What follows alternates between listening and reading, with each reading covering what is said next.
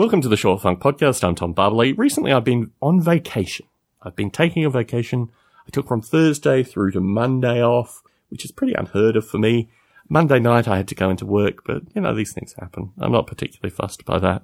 But it was interesting having a few days off. We went to the seaside. We went to an area called Morro Bay. My wife and her sister and her sister's partner and her family and all this kind of stuff were all there.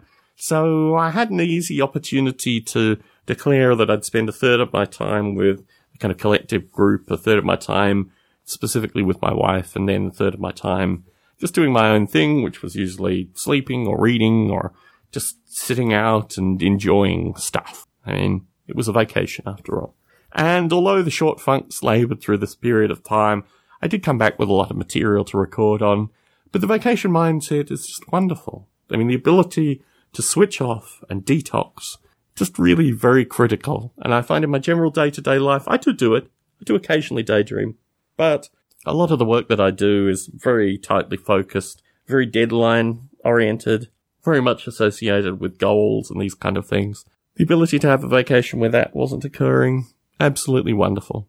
I went to a local game store in the area, bought some lead soldiers, I bought a couple of books, I bought three local CDs from musicians.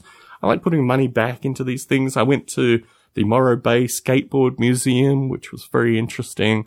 It reminded me of a bunch of stuff. Again, repressed memories, forgotten memories of, you know, Caballero dragons and things like that, skateboards. And it was all very easy. It was about three hours away from where we lived, so it wasn't too much of a, a schlep. And it made me realize that having vacations occasionally, being away from things, like the internet went out for a couple of days. Strangely, I survived through all of this. Tom Barbalet in San Jose, signing out.